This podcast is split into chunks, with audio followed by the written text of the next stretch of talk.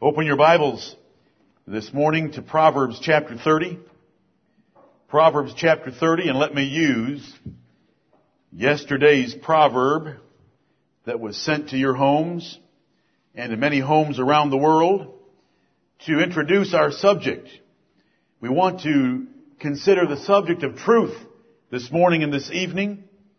And let's use the prayer of Agur from Proverbs chapter 30, a couple of verses here. Proverbs chapter 30, verses 2, verses 7 through 9.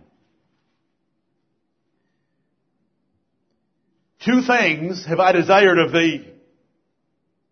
Deny me them not before I die. Remove far from me vanity and lies. Give me neither poverty nor riches. Feed me with food convenient for me, lest I be full and deny thee and say, who is the Lord? Or lest I be poor and steal and take the name of my God in vain.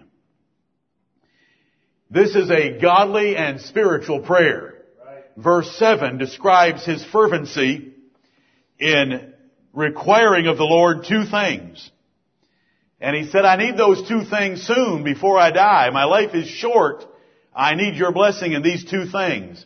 And the two things are simple. They're found in verses 8 and 9. First thing, remove far from me vanity and lies. Do not let me look at, do not let me be enticed by the vain world that's around me. Do not let me believe that the things they value are important. And get rid of all lies lest I believe them. Save me from vanity and lies. And then his second prayer request, found in verse 8, give me neither poverty nor riches. He asked for only a moderate degree of success and prosperity in life because he points out the two dangers of either prosperity or poverty. Prosperity can cause you to be puffed up to where you would have little need for the Lord. Too much poverty might cause you to cheat on the Lord and take His name in vain. But what we want to focus on is the first few words of verse 8. Remove far from me vanity and lies. The reason we have assembled as a church, the reason we have not just joined another church in Greenville County, it's not as if there aren't enough churches in our county. There's over 400 Baptist churches in our county. Surely we could find one. We're not content with what they offer. Because we believe God has called us to worship Him in spirit and in truth. Amen. And let's turn to John chapter 4 and see those words of the Lord Jesus Christ as He addressed them to the woman of Samaria. Right. We believe that truth is absolutely essential to worshiping God. The Bible tells us that. He is a God of truth and His Word is truth. The Lord Jesus Christ is truth and no lie is of the truth. Right. So we cannot compromise in how we worship Him. He does not give an A for effort. He gives an A for truth. If you're giving your best effort, He's going to show you the truth. Amen. And then it will be your choice of whether you're going to obey it or not. And He has graciously shown us His truth. Let's make sure we obey it so that we keep it. Right. John chapter 4, the Lord Jesus Christ speaking to the woman of Samaria. He's not very kind to her or to his own people as he describes true religion. I'll, let's begin at verse 20 where she is explaining her religious difference from the Jews. John chapter 4 and verse 20. Our fathers worshipped in this mountain. And ye say that in Jerusalem is the place where men ought to worship. Jesus saith unto her, Woman, Believe me, the hour cometh when ye shall neither in this mountain nor yet at Jerusalem worship the Father. Ye worship ye know not what. We know what we worship, for salvation is of the Jews. But the hour cometh, and now is, when the true worshippers shall worship the Father in spirit and in truth. For the Father seeketh such to worship Him. God is a spirit, and they that worship Him must worship Him in spirit and in truth. Amen and amen. amen. This is the word of the Lord. The woman knew that she was not a Jew. She knew that her religion was inferior to the Jews, but she had been raised all her life believing that in this mountain where the Samaritans worshiped was the place to worship God. She knew that difference and she admitted it to the Lord Jesus Christ. But Jesus Christ quickly said, woman, believe me, the hour is coming that neither in this mountain is the Father going to be worshiped, nor at Jerusalem, because I'm going to level it. But in Greenville, South Carolina, there will be some that worship me in spirit and in truth. And in other places around the earth. Right. Because God's true religion was not tied to a place. It was not tied to the city of Jerusalem, nor to the mountain in which the Samaritans worshipped.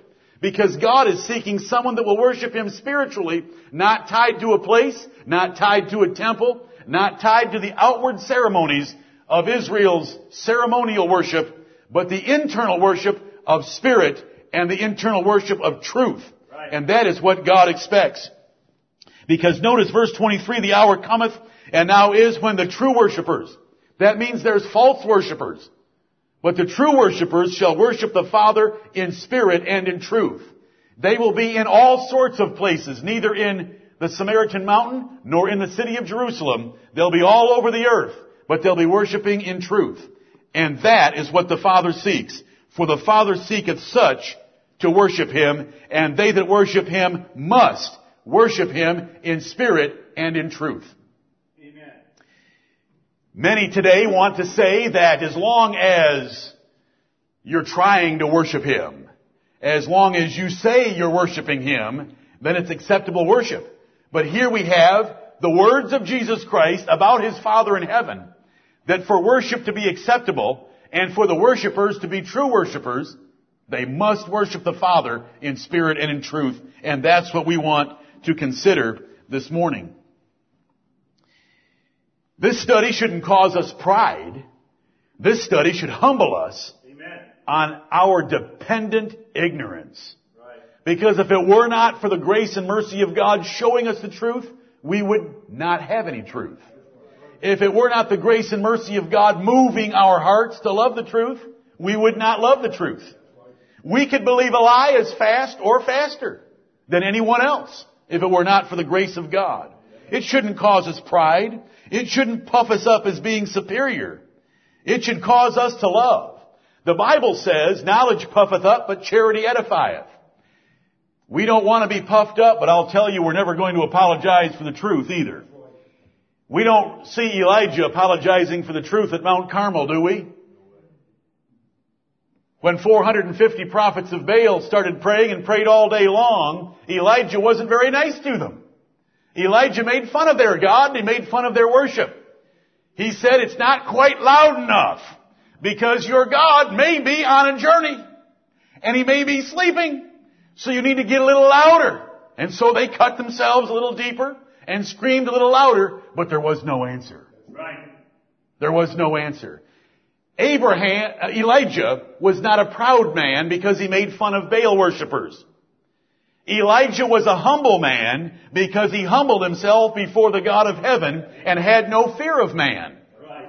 It takes a special man to take on 450 prophets of Baal and 400 prophets of the groves all at once when the whole nation is just standing there saying neither yea or nay. That's hard. And that is not pride on Elijah's part. That's humility and obedience to the Word of God. He knew there was a God in heaven. And so he said, how long halt ye between two opinions? If Baal's God, then serve him. If the Lord is God, then serve him. But don't halt in the middle. There wasn't a word from the people. How long did his prayer take? About 30 seconds, if you drag it out. About 30 seconds, and fire fell from heaven. And that fire fell from heaven. It not only burned up the sacrifice, the Bible tells us it burned up the stones, it burned up the dust, and it burned up the water that was poured over it and around it. Right. Praise His great and glorious name. It is not pride, it is not arrogance to stand for the God of the Bible. It's humility and the fear of the Lord and proper obedience. He seeks such to worship Him that will worship Him in truth. And if the God of heaven is true, then the God of the Muslims is not true. And we're going to say that. and we're going to preach that, we're going to defend it, and we're going to expect our children to believe that. That's what the Lord wants us to do. Truth is important. It's absolutely essential, according to John 4, in order to worship the Father. Let us turn to Matthew chapter 11.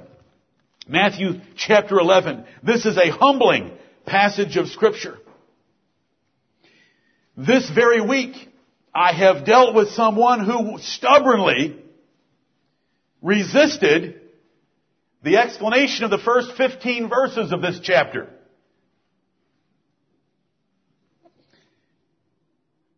The last two verses of the Old Testament read something like this. Behold, I send Elijah the prophet before the coming of the great and dreadful day of the Lord. And he shall turn the hearts of the fathers to the children, and the hearts of the children to the fathers, lest I come and smite the earth with a curse. Those are the last two verses of the Old Testament. Behold, I send Elijah the prophet. Now, when we come into the Gospels of the New Testament, we find a man that burst forth on the scene before the Lord Jesus Christ, and his name was John the Baptist. Now, in Matthew 11, the first 15 verses, Jesus teaches plainly that John the Baptist was the prophesied Elijah. Now see, prophets didn't always say things plainly, and the Bible tells us that. Prophets used similitudes. They don't use plain language. Malachi 4 5 doesn't say, before the great and dreadful day of the Lord, I'll send John the Baptist. They wouldn't have known who John the Baptist was. They wouldn't have been even able to conjure up the wildest idea in their heads. But to say Elijah the prophet, they knew that there was a man coming that was going to be fearless and he was going to preach the Word of God, and he was going to be a wild man, and an unusual man, and he would have a wild message. And he did. He prepared the way of the Lord. But these verses all tell us that John the Baptist fulfilled the prophecy of Elijah the prophet. Look at verse 14. This is Jesus, our Lord, speaking. And if ye will receive it, this is Elias, which was for to come. Now Elias, E-L-I-A-S, is what happens to Elijah when it comes into the Greek language of the New Testament and then into the English of our King James Bible. Elias is Elijah. And Jesus is explaining in that 14th verse, John the Baptist is Elijah the prophet that was prophesied to come in the last two verses of the Old Testament. If ye will receive it if ye will receive it. But men today won't receive it. They do not want that prophecy fulfilled so simply by the ministry of John the Baptist because it breaks down their left behind fantasies about all these events coming in the future. They cannot allow that to happen. They still think Elijah's coming. Literal Elijah. Oh no, Jesus explained it to us right here in Matthew chapter 11. If ye will receive it, but most men won't receive it. This is Elias that was for to come. Then what does he say in the next verse? He that hath ears to hear, let him hear. Do you know what Jesus is saying there? A lot of men don't have ears to hear the truth because God has just stopped them up. Do you have ears to hear? Or do you read that passage and do you want to put another explanation on Elijah the prophet? Then you can go to Matthew chapter 17, where Jesus teaches the same thing in the first 13 verses of that chapter. John the Baptist fulfilled the prophecy of Elijah the prophet. Why was he called Elijah? Why wasn't he called John? Because it was Malachi talking about him 400 years before he came. The angel told Zacharias why he was Elijah the prophet, prophetically. What did they, what did, what did the angel tell Zacharias about this wild son he was going to have in his old age? He said he's going to come in the spirit and power of Elijah. That's why he was called Elijah. And then the angel went on to say, he's going to turn the hearts of the fathers to the children and the hearts of the children to the fathers, exactly fulfilling that little prophecy. Right. Now we just chased a rabbit. We chased it all the way to its hole, we took a club and we beat it. But we've got the rabbit. And the rabbit is, the prophecy of the last two verses of the Old Testament saying Elijah the prophet was going to come, we're speaking of John the Baptist. Right. And Jesus told us that in Matthew 11. Jesus told us that in Matthew 17. But he said, if ye will receive it, because most won't, and if you have ears to hear it, because most don't. Then, in this chapter, after explaining that, let us come to verse 25. Matthew 11:25. At that time, Jesus answered and said, I thank thee, O Father, Lord of heaven and earth, because thou hast hid these things from the wise and prudent, and hast revealed them unto babes. Amen. Even so, Father, for so it seemed good in thy sight. All things are delivered unto me of my Father, and no man knoweth the Son but the Father, neither knoweth any man the Father save the Son, and he to whomsoever the Son will reveal him. Truth is by the revelation of God. God changes our hearts so that we will receive truth. God opens our ears so that we can hear truth, and it is according to the good pleasure of God in heaven. He hides these things from the wise and prudent. The wise and prudent of our generation, the seminary professors, the THDs, the book writers do not believe that John the Baptist fulfilled the prophecy of Elijah the prophet. The wise and prudent have been blinded by the God of heaven to recognize one of the simplest fulfillments in the Word of God. But He's revealed it to babes. What causes us to believe it? Because Jesus said it, and that is good enough for us. Amen. Because the Bible has it, that is good enough for us. We don't care what all the learned men of, in all the world might say. We'll believe God over all of them. Right. Listen, professors in universities also teach evolution. The highest levels of our government believe in abortion. They'll kill babies, but they won't kill murderers. Listen, something's wrong and rotten somewhere, and it's not in Denmark. It's right here in America. Right. Education does not lead to truth. Amen. God's mercy leads to truth. Right. And babes can understand the truth of God's Word. And here is the Lord Jesus Christ reflecting on what he has said about John the Baptist, reflecting on why some of the cities that he went to did not receive him at all, and saying, Father, I see something, and for that that I see, I thank thee, Lord of heaven and earth, that you have hid these things from the wise and prudent. Men who think they know the Word of God, you've blinded them so they cannot know it. And babes that simply trust you at your word, you've shown them the truth of your gospel. Listen, every child and every woman and every man here, you don't need to worry about your educational level. You don't need to worry about your IQ. You need to worry about your faith. Do you believe the Bible?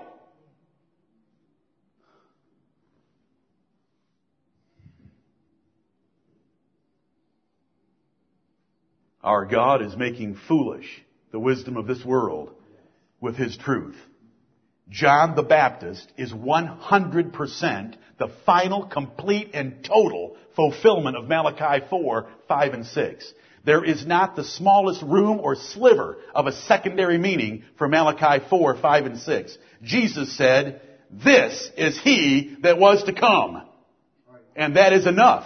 He fulfilled every aspect of Malachi 4, 5, and 6. The great and dreadful day of the Lord that John preceded was the wiping out of the city of Jerusalem, which the New Testament spoke of over and over and over again, because it was the greatest event yet to happen to the nation of Israel. And John came, and everyone that believed the preaching of John and believed the preaching of Jesus was saved from that destruction. All of it is fulfilled. And what would the Lord say about that? He would say, Father in heaven, you have revealed it to little babes. My little disciples that I've picked, fishermen by trade, rather ignorant of letters, they didn't spend long in school and they certainly didn't make it to seminary. They went to a technical college for fishing lessons only. You've shown them the truth of your word and you've shut off everyone else. The point being right here, can we be puffed up about any truth that we have or believe that we have? Not at all. Because if we have any truth, it's because God revealed it to us And do you know why he revealed it to us? Because he considered us babes. Not wise and prudent. And we want to thank him for all that. And we want to continue to be babes. When we pray, we want to pray and be his babes. We want to pray like Solomon and say, Lord, I am but a little child. I do not know how to go out or to come in. Give me a wise and understanding heart so that I can know the things that you've given us. And you know what the Lord will do with a prayer like that? It says the Lord loved that prayer. Amen. And so he gave Solomon all the wisdom and he gave Solomon riches and honor and a long life to boot because he loved that prayer request. Agur had that kind of a prayer. We want to have that kind of a prayer. Right. Most Americans grow up and spend their lives believing lies. Most. Right. If we, if we would think about it soberly, one day, one day spent exerting our efforts, applying our minds, allowing the passion of our hearts to be in that day, but going through a whole day, just one day, 24 hours, 1440 minutes, for us to go through a whole day believing a lie, that's a terrible thing. Right. No wonder Agur prayed, save me from vanity and from lies. To waste a day believing a lie. Children, we want the truth. We want the truth in every area of life. We want the truth in every area of scripture that God will show us. We want to pray for it. We want to dig for it. We want to read and study for it. And we want to defend it when God gives it to us. And we never want to apologize for it. It's the truth of God. To waste one day. And most men in this world waste their entire lives. Think about being a Catholic. And there's 1.1 billion of them. They've prayed to Mary all their lives. They've prayed to saints all their lives. They've trusted the Pope all their life. And then they die and meet the Lord Jesus Christ in glory. And let me tell you something. Mary's not going to be there to help them. And the Pope isn't going to be there to help them. And the saints aren't going to be there to help them. They're going to meet the living God and the Lord Jesus Christ. Then what will they do? They will have lived their whole lives in a lie. It's a terrible thing. They can pray Hail Mary, Mother of God all they want to at that point. It'll be blasphemy in the presence of the Lord Jesus Christ. Right. Trust me, they won't be praying for her. And where will the popes be then? They won't be behind the pearly gates. They won't even be near the pearly gates, not based on what the Bible tells us. Right. But see, we live in a society where what I just said was terrible. For us to make fun of another religion is just terrible. Oh, we shouldn't do that. Well, listen, brethren, Elijah did it, and Jesus did it, and John the Baptist did it, and Paul loved to do it, and so we're gonna do it because we want to stand on the Word of God. It's not because we're great, smart, intellectual, or we've worked harder than anyone else. We're not any of those things. It's because God's had mercy on us, and because He's had mercy on us and shown us His truth, we're going to stand for it. We're going to say it, and we're going to call a lie a lie. And we're going to call the, tr- the truth. And we need to recognize that, but we need to be thankful for what God has shown us. Can you imagine spending a minute believing a lie, or a day living a lie, or wasting your life in a lie. I want you to think about it because we chose that. We chose that in the Garden of Eden. We had a chance. We, we had a chance for truth. We had a perfect world, a perfect marriage, a perfect husband, a perfect wife, and we had the tree of life. We could eat from the tree of life every day. Adam and Eve would have lived forever in a perfect world. But they were offered a lie, and they took the lie, and because they took the lie, look at what's happened to our race, and men continue to choose lies over truth because now we're depraved. Now we have hearts that are deceitful above all things and desperately wicked. Our father Adam didn't have a heart like that. Our mother Eve didn't have a heart like that, but they chose a lie. What did that lie do? One lie. One lie from the devil to our first parents what was a perfectly innocent and virtuous marriage where neither of them were clothed, they both instantly had shame and guilt and fear and had to cover their bodies up.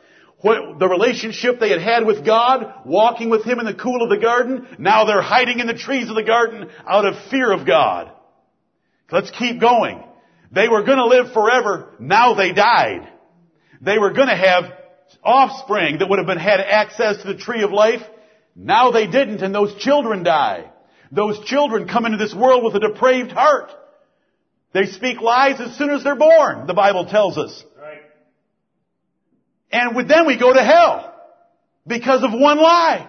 One lie in the Garden of Eden cost marriage, cost a wonderful intimate relationship with God, cost our lives, and cost our eternity if it were not for the grace of the Lord Jesus Christ. Right. And there is plenteous grace Amen. where Jesus Christ is.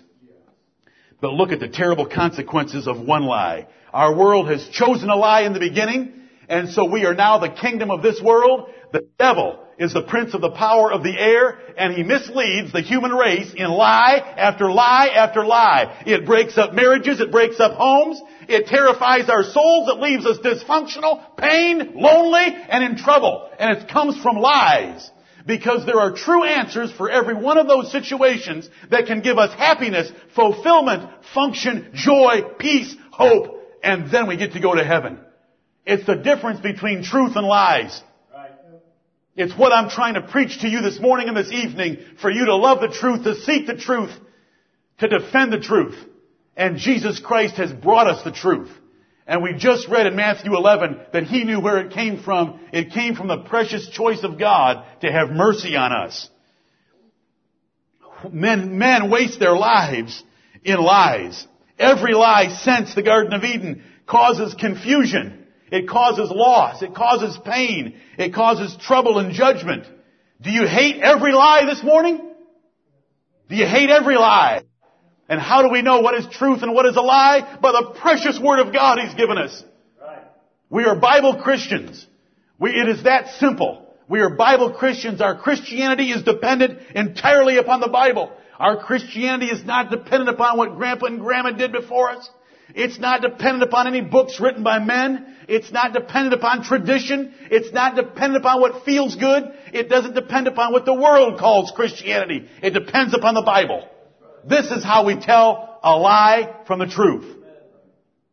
We have it in writing. Thank you, Lord. Do you know what he would tell us in 2 Peter chapter 1? What Peter would tell us? Peter would tell us the Word of God is more sure than hearing God's voice from heaven in the presence of Jesus Christ, Moses, Elijah, and James and John.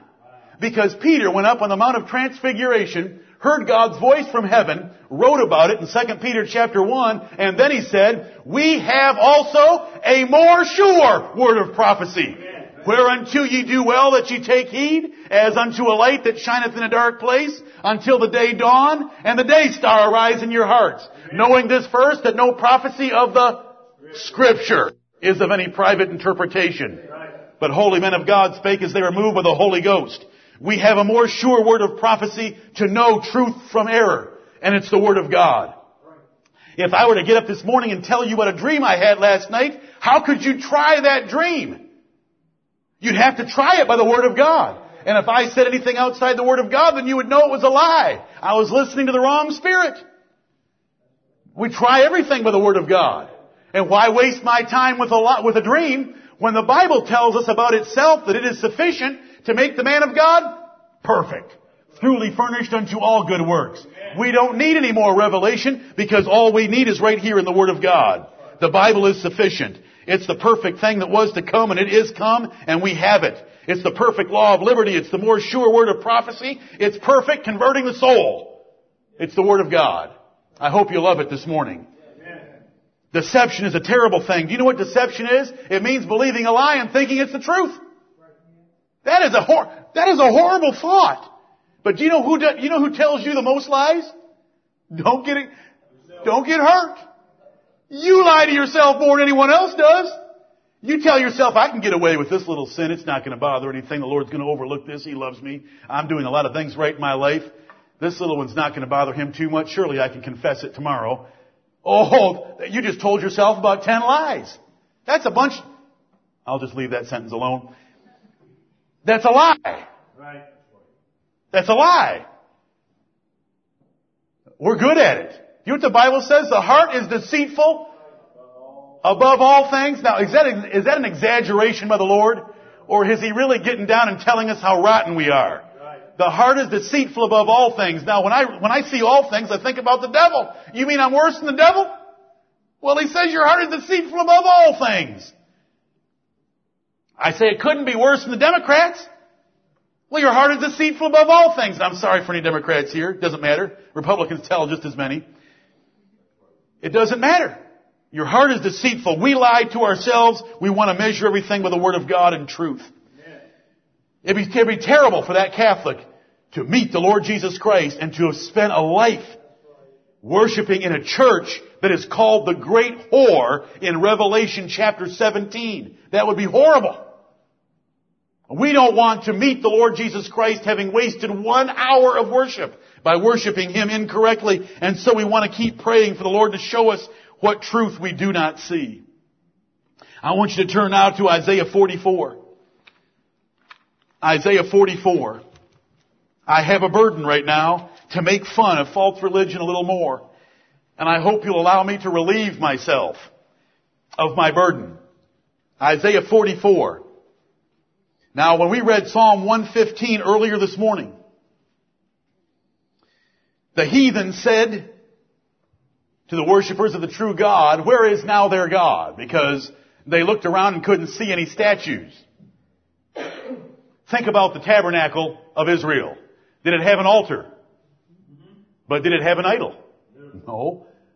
Did they offer sacrifices every day? Morning, evening, and a whole lot in between?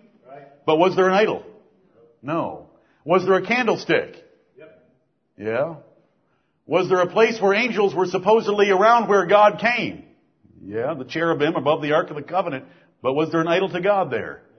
Had he said, don't make any, don't make any graven images at all? Did he say that? Yes. And so they said, where is now their God? And so we had the answer in Psalm 115, our God is in the heavens. You can't see him because our God is in the heavens. He's made the heavens and the earth and he's done everything according to his own pleasure. And then the psalmist went on to make fun of false gods. They're made by the hands of men. They have eyes, but they can't see. But the eyes of our Lord are in every place, beholding the evil and the good. Right. Isn't that wonderful? They have mouths, but they speak not. But our Lord speaks peace to us every day of our lives. It's wonderful.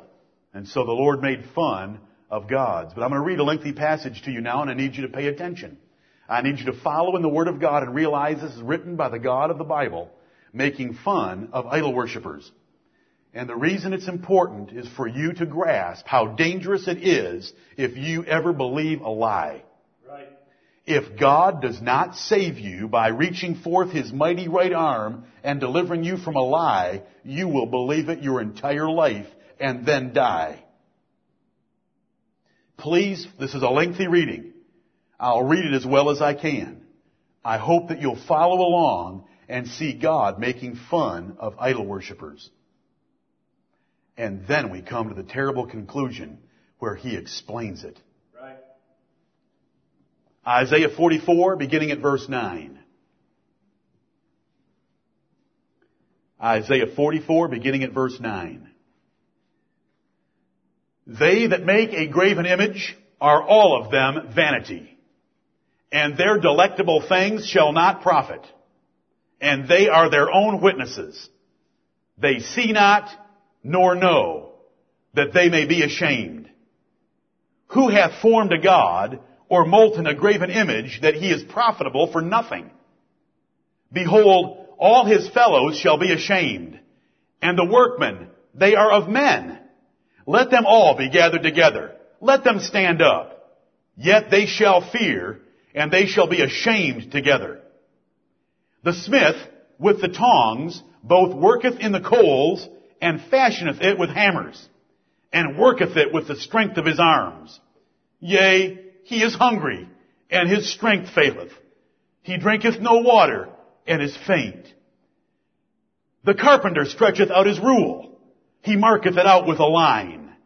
He fitteth it with planes and he marketh it out with the compass and maketh it after the figure of a man, according to the beauty of a man. that it may remain in the house. He heweth him down cedars, and taketh the cypress and the oak, which he strengtheneth for himself among the trees of the forest. He planteth an ash, and the rain doth nourish it. Then shall it be for a man to burn. For he will take thereof and warm himself. Yea, he kindleth it, and baketh bread. Yea, he maketh a god, and worshippeth it. He maketh it a graven image, and falleth down thereto. He burneth part thereof in the fire. With part thereof he eateth flesh. He roasteth roast, and is satisfied. Yea, he warmeth himself, and saith, Ah, I am warm. I have seen the fire. And the residue thereof he maketh a god, even his graven image. He falleth down unto it, and worshippeth it, and prayeth unto it, and saith, Deliver me, for thou art my God. They have not known nor understood. For he hath shut their eyes that they cannot see, and their hearts that they cannot understand. And none considereth in his heart, neither is there knowledge nor understanding to say, I have burned part of it in the fire, yea, also I have baked bread upon the coals thereof. I have roasted flesh and eaten it, and shall I make the residue thereof an abomination? Shall I fall down to the stock of a tree? He feedeth on ashes. A deceived heart hath turned him aside, that he cannot deliver his soul, nor say, Is there not a lie in my right hand? Thus saith the Lord. That is the word of God. There's a lie in my right hand and I don't even know it and I can't figure it out. None considereth or reasons in his heart, I cut down a tree, I used a third of it to cook my food, I used another third of it to warm myself, and then because I had some leftover, called the residue here, because I had some leftover wood, I made a God and I'm falling down and worshiping it and praying to it for it to deliver me. And the Bible says, why couldn't he figure it out? Because God has blinded his eyes that he cannot see how stupid of a thing he's doing. And do you know what? We would all be there if it weren't for the grace of God. Here's the arrangement God made with men after the Garden of Eden. He showed in the heavens the glory of God. The Bible says the heavens declare the glory of God and the firmament showeth his handiwork. Romans chapter 1 says, so that they are without excuse. There is enough evidence in the created heavens to know there's a God. You look at the sun, the moon, and the stars, and you look at all that takes place in the heavens and the beauty of it and the vastness of it, you know there's a God. But what did they do when they had that knowledge that there was a God? They made images like unto corruptible man. Romans chapter 1. And because they would not accept the eternal Godhead and power of the God of heaven, God blinded their eyes so that they could not see, and this is how men are left in this world. Right. They are, they burn part of a, of a log to heat their food, part to warm themselves, and then because they have some leftover wood, they fashion it themselves. They're so weak that they get faint themselves because they didn't have enough to drink. They get tired because they didn't have enough to eat. And yet when they get this thing crafted and it looks like a man, they fall down and worship it. He feedeth on ashes. God would say about those men, they feed on ashes. They do not know they have a lie in their right hand. I want to tell you, I want to tell you that if it wasn't for the grace of God, we would be practicing some lie this morning. And if we are practicing some lie outside of our knowledge right now, we want to beg God to have mercy upon us and show it to us and we will turn from our foolish and wicked ways to follow Him more perfectly. If there is anything we are not doing that is taught in the Bible, we want to end that practice and start anew. We are not ashamed to say that we were wrong. We've done it before and we'll do it again if God will show us the truth. But I want you to know that lies are held in the hands of men and they cannot deliver themselves. Look at that verse 20. He feedeth on ashes. A deceived heart hath turned him aside that he cannot deliver his soul nor say, is there not a lie in my right hand? He can't say it because he can't see it. Come to 2 Timothy chapter 2. Don't try to tell me that's just the Old Testament, because the danger is just as great in the New Testament.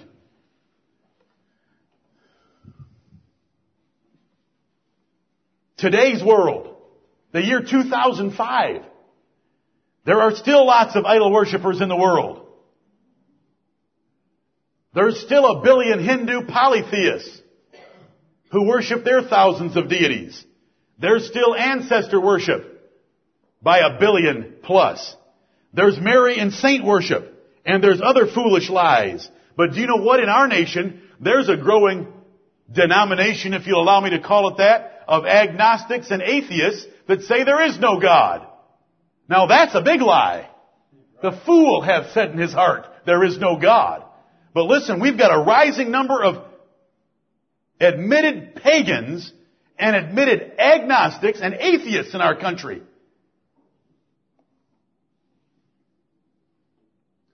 God didn't send me to be a prophet, but to preach His Word. But if we are not in the little season of Satan loose before the coming of the Lord Jesus Christ, we are awfully close to it.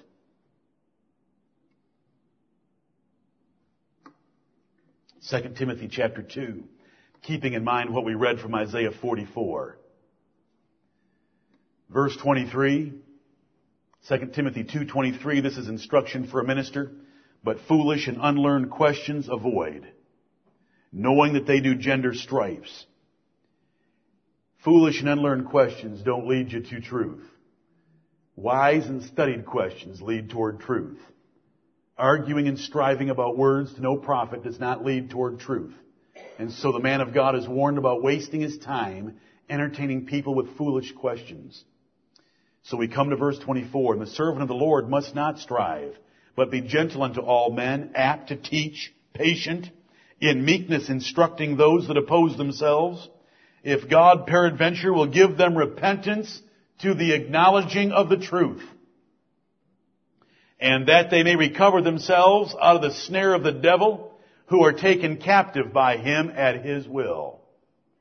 This is the state of men apart from the grace of God. They are held captive by the devil and they are taken captive by him at his will and God must grant repentance to the acknowledging of the truth or they'll never see it. There is no method. There is no speech. There is no great sermon that any man can ever preach to deliver a man from the power of the devil. God must grant repentance to the acknowledging of the truth, and it is God's peradventure, whether he does it or not. Our God is in the heavens. He hath done whatsoever he hath pleased. And I want you to know you're sitting here this morning is because God took pleasure in granting you repentance to the acknowledging of the truth and causing you to be delivered from the snare of the devil because you were taken captive by him at his will as much as any. It is by the grace of God. He feedeth on ashes. His soul cannot deliver himself. He has a lie in his right hand. And we would all have a lie in our right hand if God did not open our eyes, ears, and heart to the truth and give us repentance to acknowledge it. And so we bless and we praise his holy name for it. You're in 2 Timothy chapter 2. A terrible prophecy takes up in verse 1 of chapter 3. What do I mean by terrible? Because it describes a terrible state in, of Christianity. And it runs from verse 1 of chapter 3, and I will never tire, and I hope you will never tire because I'm not going to change, of reminding you about this prophecy. Amen. Everyone wants to know what prophecies are being fulfilled today in America. This is the prophecy being fulfilled today in America. It runs from verse 1 of chapter 3 to verse 5 of chapter 4. It's 22 verses long, and it describes the perilous times of the last days in verse 1. It describes a brand of Christianity where men would compromise and turn away from the truth. They no longer want to hear the truth of the Word of God. They want to be entertained. They want fables. They want to feel good when they go to church. They want to get lively, but they don't want to hear the words of God anymore. And it's happening in our country everywhere we turn. Here's what it says. Look at chapter 4, verse 3. This is Paul writing to Timothy to warn him and to warn us of a change in Christianity. This is not the world. The world never endured sound doctrine. These are Christians. These are Christian churches. 2 Timothy 4 verse 3. For the time will come when they will not endure sound doctrine. I'm tired of preaching. He preaches too long. His sermons are too boring. His sermons are too dry. All he does is keep turning us to different places in the Bible. I'm tired of preaching. That church down the road, do you know why they're growing? They don't waste time on preaching. They're all in there worshiping the Lord. Well, how do you worship the Lord without the Word of God? Look at what it says is going to happen, and we live in these times. The time will come when they will not endure sound doctrine, but after their own lusts, they're letting that deceitful heart in them figure out what they want to hear when they go to church. They want to be entertained. They want fables. They want feelings. They want anything, but don't give me the Word of God. After their own lust shall they heap to themselves teachers having itching ears. They don't want to hear doctrine. They want to have something that will scratch their ears and make them feel good. This is a warning in the Bible and we're living in the fulfillment of it. And they shall turn away their ears from the truth. Look at what the Bible says. They shall turn away their ears from the truth and shall be turned unto fables. God calls them fables. If it's not the truth, then it's a fable. It's a, it's a nursery rhyme. It's Mother Goose. It's wrong. It's profane and vain babblings in 1 Timothy chapter 6 verses 20 and 21. And this is what is happening in our generation. Right. When I was a little boy, and I'm not that old. All you young people think I am. You older ones still think I'm a twerp. But when I was a little boy, I remember the kind of preaching that was done then compared to the preaching that's done now, and there's a drastic difference, and I'm not that old. Men used to open the Word of God and thunder out of pulpits, thus saith the Lord. And that's what we need. But it's very few and far between anymore in this country. And here is the warning. We look at those two verses and we say, that is being fulfilled right in front of our eyes. The time will come. Do you want Bible prophecy? Here's Bible prophecy. The time will come. Well, we're at that time and we can look and see this is being fulfilled in our lifetimes. And we have got to stand against it. Well, how do we stand against it? Back up one verse to verse 2 of chapter 4. There's the job description of a minister is given. And it doesn't say get a big praise band. And it doesn't say have big parties for the young people. What does it say in 2 Timothy 4 2 that we need to do? Preach the Word. Amen. That is the cure. Preach the Word. Be instant. In season, out of season. To be instant is to be insistent. It's to be pressing. It's to be urgent upon people. And look what it says. In season and out of season. You know, ministers get in the pulpit and they look out and they, they realize their topic for the day and they see the looks on the faces of their hearers and they realize it's not hunting season today. Uh, it, it, this subject that I have is out of season today. But what does the Word of God say? Does a minister ever get in the pulpit, look at the faces of his people and say, I better not preach that one? No! Press it on them. Be instant, in season, and out of season. Whether the people want to hear it or not, preach the truth. Preach the word. Be instant in season, out of season, reprove, rebuke, exhort with all long suffering and doctrine. Notice it doesn't say comfort, coddle, and stroke. It says reprove, rep, it says to reprove, rebuke, and exhort. That's what we need to do with the Word of God. Isn't it simple enough? And we live in the time, we live in this time. And I'm nothing. I am nothing. I'm less than nothing. And all of you know that I'm less than nothing. But I'll tell you one thing I want to be by the grace of God. I want to be a voice in the wilderness of 2005 and I don't care how many hearers there are, but we're going to preach the word. And we're going to reprove and we're going to rebuke and we're going to exhort. And I want to do that. And I believe you want that and I believe you want to help us do that. And we want to get that website out there where there's a whole lot of reproving, rebuking, and exhorting. Right. We're not, God didn't send us to comfort, coddle, and stroke. He sent us to reprove, to rebuke, and to exhort. And this is with the truth of God. Now how important, how important was this kind of a ministry? Back up to verse 1. What does it say there? Look at the apostle Paul in a private letter. I charge thee therefore before God and the Lord Jesus Christ, who shall judge the quick and the dead at his appearing and his kingdom. Wow! That's in a private letter. Why would Paul write Timothy such strong language and drop so many names? Timothy, I charge thee before God and the Lord Jesus Christ, who's coming to judge the quick and the dead at his appearing in his kingdom, that you preach the word and that you don't back down or compromise when men no longer want sound doctrine, but they want fables to scratch their itching ears. Don't you change, Timothy. This is most serious. This is why truth is the subject for today. Truth. There is a right way to worship God. And I do not want any of you to wake up in the presence of the Lord Jesus Christ or on your deathbed and realize that your life has been lived believing a lie. Right. And I don't want that. Now what if we keep backing up? This is a 22 verse prophecy about our generation. What if we keep backing up? We find the cure. It's in verses 16 and 17 of chapter 3. I, I've searched far and wide on the internet, and I have. I do not know. We are nothing. We are less than nothing. I do not know of anyone who sees these 22 verses as one prophetic lesson for our day.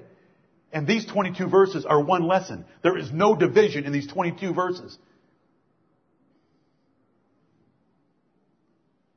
If we back up from verse 1 of chapter 4 into the last two verses of chapter 3, we have the cure for the perilous times of the last days. There's where Paul told Timothy all scripture is given by inspiration of God and is profitable for doctrine, for reproof, for correction, for instruction in righteousness, that the man of God may be perfect, truly furnished unto all good works. Amen. Timothy, they're going to invent all sorts of things in these perilous times of the last days, but you stick with the Word of God. Back up to verse 15. Timothy, it's the same Bible you've known since you were a little child because your mother and your grandmother taught you the Holy Scriptures. 315. Verse 14. I've taught you and I expect you to continue in the things that I have taught you. Back up to verse 13. Evil seducers shall wax worse and worse. Are the liars on television getting worse and worse every day when you ch- click on a religious channel and see some of those men creating doctrines on the run? It's, it's terrible. Right. And we're told that it would happen. You back up to verse 12. All that live godly in Christ Jesus shall suffer persecution. You try to live a holy life today and men will despise you for it. You try to be good, holy, and virtuous and live a life by the Bible and men will make fun of you. And do you know what kind of men make fun of you the most? Christian people. Why are you so strict? You're a legalist. That's ridiculous. God doesn't care about details. Oh, yes, He does. And so you get into trouble in verse 12, and you just keep backing up. Look at verses 6 and 7. For of this sort are they which creep into houses and lead captive silly women, laden with sins, led away with divers lusts, ever learning and never able to come to the knowledge of the truth. Ministers have got to go after the men Ministers have to go after the men. Paul warned Timothy about a breed of Christian teachers that would emphasize women over the men. They would creep into houses, subvert women. We want to emphasize men because what does the Bible teach us ought to be happening in a home? Fathers. This is what it says. I believe it. Amen. Fathers, provoke not your children to wrath, but bring them up in the nurture and admonition of the Lord. What's the Lord's ideal for a family? The father is a God-fearing man who commands his household after him, like Abraham. God said of Abraham, I know him, that he will command his household after him to keep the way of the Lord. Men like Joshua, as for me and my house, we will serve the Lord. And what I'm saying to you right now is almost hard to grasp because it's almost a lost thing in America. There's very few godly men left that are the kind of godly husbands and the kind of godly fathers that they ought to be. And that's the foundation for a church. The Bible says if a woman will learn anything, let her ask her husband at home. But do you know what? Most women couldn't get an answer if they asked their husbands at home. And so teachers will prey on them. When I see the television pan the audiences on some of these television programs where they're begging money from widows, I see that camera going back and forth and I look at that audience and it's pretty easy to tell. It's 80% female. And they're the ones giving their money for some man to live in a six million dollar mansion and have his own Learjet. Right there. For of this sort are they which creep into houses and lead captive silly women. Silly women just means they're vulnerable and defenseless and they need a protector and they don't have one. The silly doesn't mean they cackle or laugh all the time. Silly in the King James Bible in this context means they're defenseless and vulnerable and they need help and they don't get it from these men that prey on them. They're ever learning and never able to come to the knowledge of the truth. We're talking about truth. Verse 7 says they're ever learning. They're going to this seminar. They're going to that seminar. They're getting this videotape. They're listening to this audio tape. They're listening to this radio program. Lots of learning. But look what it says. Never able to come to the knowledge of the truth. Do you know what those women need? Do you know what their husbands need? They need the Word of God preached. They need sound doctrine preached from pulpits. And that is the cure for the perilous times of the last days. These people in the last days, verse 5 tells us they have a form of godliness, but they deny the power thereof. They're lovers of pleasures, according to verse 4, more than are lovers of God. And that is true of most Christians today. And that is not something we want to have true in our lives. We want to hold to the truth. And the truth makes a division between us and others. We're Baptists. And by, when we say Baptist, the Baptist isn't even in our name. But when we say Baptist, we mean we bury, by immersion, a believer in water and raise them up again to show a picture of the burial and resurrection of Jesus Christ. But if we take a stand on the truth of baptism, that is going to cut us off from 95% of the rest of those that are called Christians in this country. Because what's called Christian in this country includes Catholics, Methodists, Episcopalians, Presbyterians, and Lutherans, and they all sprinkle babies. So just the doctrine of baptism cuts us off from 95% of them.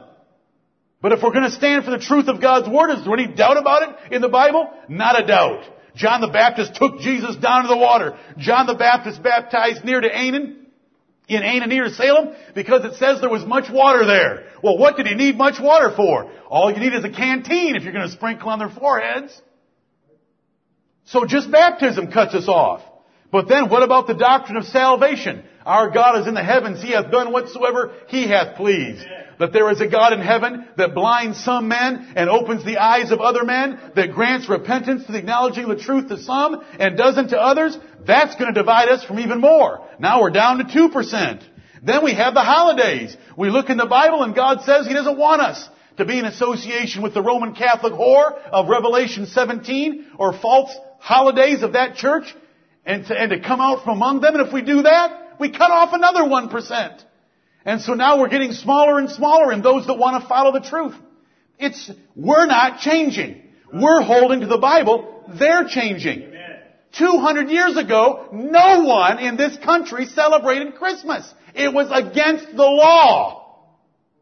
Because everyone knew it was a Roman Catholic holiday. Look it up in any encyclopedia. Look it up anywhere you wish. The first state in this country to make Christmas a holiday was Alabama in 1836. This country started in 1776. In Puritan New England, a hundred years before that, you'd be fined if you didn't show up for work on December 25th because they knew if you weren't at work on December 25th, you were at home doing something you weren't supposed to, and that was keeping that popish holiday. And see, they think that we're crazy. We haven't changed. We're just holding to the Bible. We can't celebrate the world's holy days, especially when they originated in Rome, which is the great whore of the book of Revelation. We can't do it. So we do that, we're cut off a little bit more. And we have to make a decision. All of a sudden we've got relatives that don't like us. All of a sudden we've got neighbors that don't like us. Our children are asked questions at school about what'd you get for Christmas. And we have all these questions and we have to make this terrible decision. Are we going to hold to the truth of God's Word or are we going to give it up? And you know what? Most people, when they come to having to pay a price, they give it up. Jesus said when the seed of the word is sown, sometimes it falls on stony ground. And it grows up, but it doesn't have deep roots, And as soon as the heat of persecution comes down on that plant, it withers away. We cannot wither away. We're just trying to hold to the Word of God. All those that came before us and gave their lives at the stake and gave their lives to lions in the lion's den, they did not compromise with Roman holidays. They stood against them and they lost their lives for it. We don't lose our lives, we just have a little bit of embarrassment. The truth of God's Word. Baptism, salvation, holidays, cremation. That terrible document I wrote about why we shouldn't cremate our dead like the Hindus. The Lord Jesus Christ died for our bodies and He's coming back for them. Why should we burn them like a Hindu? And so if we take a stand on the truth of cremation, if we go through the Bible and look at all the points that it does make on how everyone in the Bible took pains to bury their dead. Abraham didn't even have any, he didn't even own any land, but he went and he bought himself a cemetery. He had a family cemetery and he put Sarah there and Isaac went there and Leah went there and Jacob and Joseph was brought over. They had to keep Joseph embalmed for 200 years to bring him and bury him in the land of Canaan. Right. John the Baptist had his head cut off by the Roman government that was appointed over Judea. And still his disciples went and picked up that body. They didn't have the head because the head was gone. But they took that body and they put it in a casket and they put it in the ground. But if we take a position on cremation, more people think that we're crazy and we have to make a decision. Am I going to stand for the truth of God or not? What we use in the Lord's Supper. What we believe about the gifts what we believe about prophecy, where we try to take our stand on singing, everything we do. You know, we try to measure it by the Word of God and it costs us. It costs us friends. It costs us respect. But do we love the truth enough to stand for it? May God help us to, to love the truth and to stand for it. Let me close with 2 Thessalonians chapter 2. 2 Thessalonians chapter 2. What did Jesus Christ say to the woman of Samaria? The Father seeketh such to worship Him, and there are precious few of them today. Jesus said, the Father seeketh men that will worship Him in spirit and in truth. But then when we came to 2 Timothy 4, we had a prophecy telling us that men were not going to want sound doctrine anymore. They aren't going to want to hear God said no to this. God said you have to. They don't want that anymore. They want to itch their, their, they want to scratch their itching ears. They want their own lust satisfied. And they're going to turn away from the truth and be turned to fables. We were told that, was going to happen. Do we want to be the true worshipers that meet the approval of God our Father? You say, but we're so small. We're so small, we can't possibly be true worshipers because God would certainly have more than this. Well, we believe there's other assemblies around the world that are trying to worship God to the light that God's given them and are, and are true worshipers. But I hope that we'll remember that Noah didn't have a very big church, and I think he was a true worshiper. Amen. I know he was. I know he was a preacher of righteousness. But his church wasn't very large, and it was on a big pontoon boat. The Lord Jesus Christ didn't have very many following him either, but he was a true worshiper. Elijah, after that great performance on Mount Carmel when the Lord dropped the fire, he went and sat under a juniper tree and said, I am the only one left. But he wasn't, was he? Right. What did God say? I've got 7,000 that I've reserved to myself. And we don't know where the other 7,000 are. But we're not going to change anyway, are we? Right. We're just going to hold the Word of God. 2 Thessalonians chapter 2 this is a description of the man of sin. The man of sin in the Word of God is the line of popes that sit in the temple of God, professing to be God and above God. It's verses 3 and 4 that tell us that. There's much, much more that can be said about that. That's not my point right now. I want to look at verses 9 through 12, which describe the spirit and character of false worship. 9 through 12. Even him whose coming is after the working of Satan with all power and signs and lying wonders, and with all deceivableness of unrighteousness in them that perish, because they receive not the love of the truth, that they might be saved. And for this cause God shall send them strong delusion, that they should believe a lie, that they all might be damned who believed not the truth, but had pleasure in unrighteousness. Those, those are four terrible verses. Did you read those four verses? God said, because men would not receive the love of the truth, they did not love the truth that was offered to them, because of that, because they loved unrighteousness and sin more than the truth of God's Word, He would send them strong delusion to believe a lie that they all might be damned who believed not the truth but had pleasure in unrighteousness. That is a sober, sober warning. And each one of us should humble ourselves before that passage this morning and say, am I even close to those four verses? Because if we neglect the truth that God has shown us, He will blind us and send us strong delusion to believe a lie. 9, 10, 11, and 12 of 2 Thessalonians chapter 2. But those four verses didn't include the church at Thessalonica. Because do you know what? Let's go to the next verse. What is the word that it starts with? I love the buts of the Bible. But. A difference made by the God of heaven. But. Look what it says. But. We. That's Paul and the ministers that were with him to the church of the Thessalonians.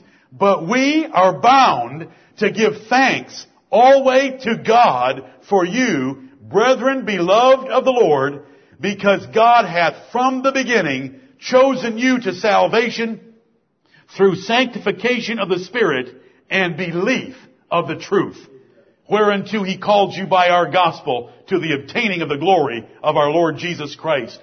We are bound, brethren, this morning as we close, we are bound to give thanks to God. How often? Always. Thanks to whom? God. Why? Because He chose us from the beginning that we would be sanctified, regenerated, made alive, made holy as objects for God's use, and that we would believe the truth. Instead of sending us strong delusion to believe a lie, like the four verses in front of it, this 13th verse says, He chose us to believe the truth and to deliver us from those lies. And we're bound to give him thanks always for that choice. And it was through Paul's preaching that the church at Thessalonica heard the gospel and obtained the glory of the Lord Jesus Christ, part of which is truth and part of which is mercy. Not unto us, O Lord, not unto us, but unto thyself give glory for thy mercy and for thy truth's sake. Now because God made that huge difference in verses 9 through 12 and then verses 13 and 14, here's our duty in verse 15. Therefore. What's a therefore? Therefore. It's drawing a conclusion from those verses and from that great contrast. Therefore, brethren, stand fast. Stand fast. We think of the word fast as meaning speed. But if you're standing fast, it obviously has nothing to do with speed. It means stand fastened. Fastened down, not moving. Stand fast. Fastened. Stand fastened to what you've been given. Therefore, brethren, stand fast and hold the traditions which ye have been taught, whether by word or our epistle. Whatever came from the apostles, we're to hold it fast. Now, if anybody says, but it says what you have been taught, that's because the New Testament wasn't complete at that point, but everything that the apostles taught that we need was quickly committed to writing, and all of it is in writing, and that's why it says the Holy Scriptures are more sure than God's voice from heaven. Amen. So, what do we get from this today? Truth is a blessing from heaven. Right. Truth is the only way to live. Truth is the only way to worship God. It's all that he'll, it's the only way of worship that he'll accept. We should thank God for all truth. He did not give it to us because we're wise and prudent. He gave it to us because we're babes. He chose to give it to us before the world began by sanctifying us by the Holy Spirit and then sending the gospel to prepared hearts, prepared ears, prepared eyes so that we would believe it. We're to give Him thanks for it always. We're bound to do it. And then we want to stand fast and hold the apostolic traditions of the faith once delivered to the saints and not move away from it. May the Lord bless the preaching of His Word, and may every one of you be faithful to the truth of the gospel. Amen.